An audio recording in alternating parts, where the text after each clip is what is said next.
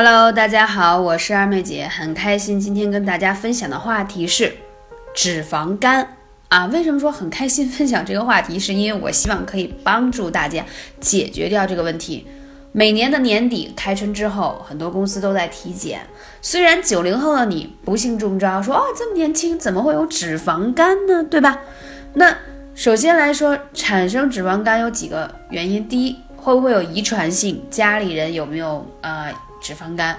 第二，你要想一下自己是不是平时经常熬夜加班是压力性的，同时呢，熬夜加班之后吃的又比较多，吃的又比较晚，又比较油腻，它当然容易形成脂肪不代谢了，对吗？还有检查一下你的食谱，你到底是怎么吃的，是不是粮食吃的太多？那今天呢，就给大家来纠正一下，从饮食来说，首先不是说你吃了。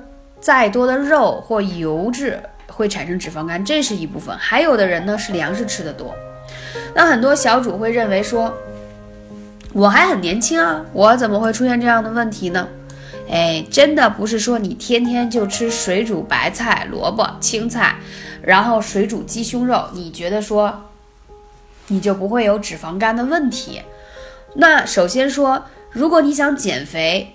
要适当的去吃一些有油脂的食物也是非常正确的。如果你完全不摄入任何的油脂的话，它会干扰到你自身的一些代谢能量。我举个例子，比如说维生素 D，它就必须要跟脂肪类的东西，就是啊这种成分发生反应，它才能够吸收。所以我们为什么说胡萝卜啊一定要跟肉一起炖，它才能释放出它这个维生素，让你吸收。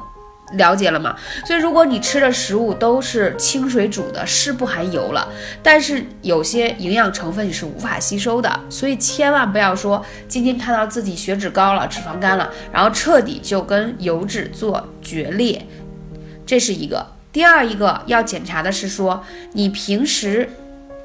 碳水化合物的摄入量，我通常建议大家呢，就是一定要早餐和午餐要吃碳水化合物，因为它需要帮我们补充体内需要的糖分，转换成力量能量。同时呢，你在早餐和午餐吃的时候，能更好的代谢出去，反而是晚餐要少吃。晚餐呢，你如果吃了太多的像。面粉类的或者是米饭类的啊，总之这样的碳水化合物，包括很多女生爱吃甜品，对不对？下午又有下午茶时间，然后你在下午茶的时候又吃了蛋糕，首先它是高糖、高热量，又是高油脂，你不要小看那一丢丢的蛋糕，哇，热量真的是无比超能大。但是呢，你又是办公室一族，运动量又不够，所以就很难把这些糖分和热量代谢掉。那代谢不掉，它就变成脂肪。再加上呢，你平时运动少，或者你自己的作息不规律，内分泌有点紊乱，就会导致这些脂肪代谢不掉，就在你的肝脏上形成了一层脂肪膜，这就叫脂肪肝。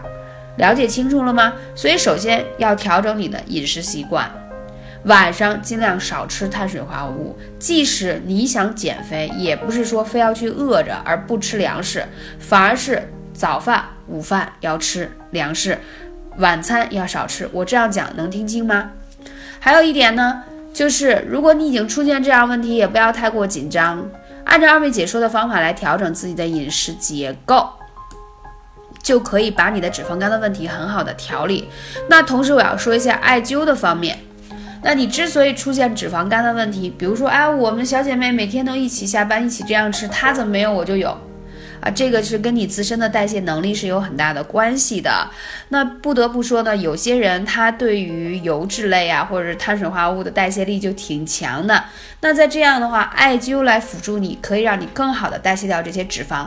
一定要灸一下中脘穴，还有足三里这一对穴位是健脾养胃的穴位。你之所以脂肪代谢不掉，是你的运转能力弱了，产生了湿气、浊气、脂肪类，所以。停留在了肝脏上，那我们还要灸哪个穴位？是你后背上的肝腧穴也要灸，因为你产生脂肪肝，对应的是肝脏的运转能力会变低，所以你要给你的肝脏助力才可以。我这样讲，大家能理解吗？